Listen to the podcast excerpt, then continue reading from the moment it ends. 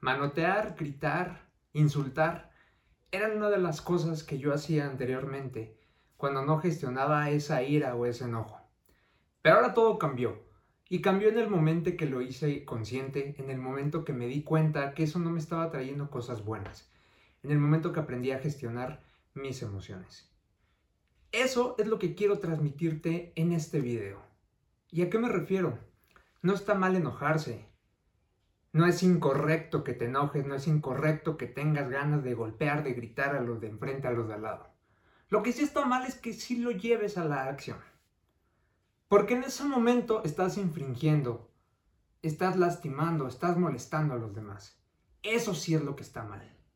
Es importante que entiendas esta parte. ¿Cuántas veces has dicho o has escuchado, es que soy de temperamento fuerte?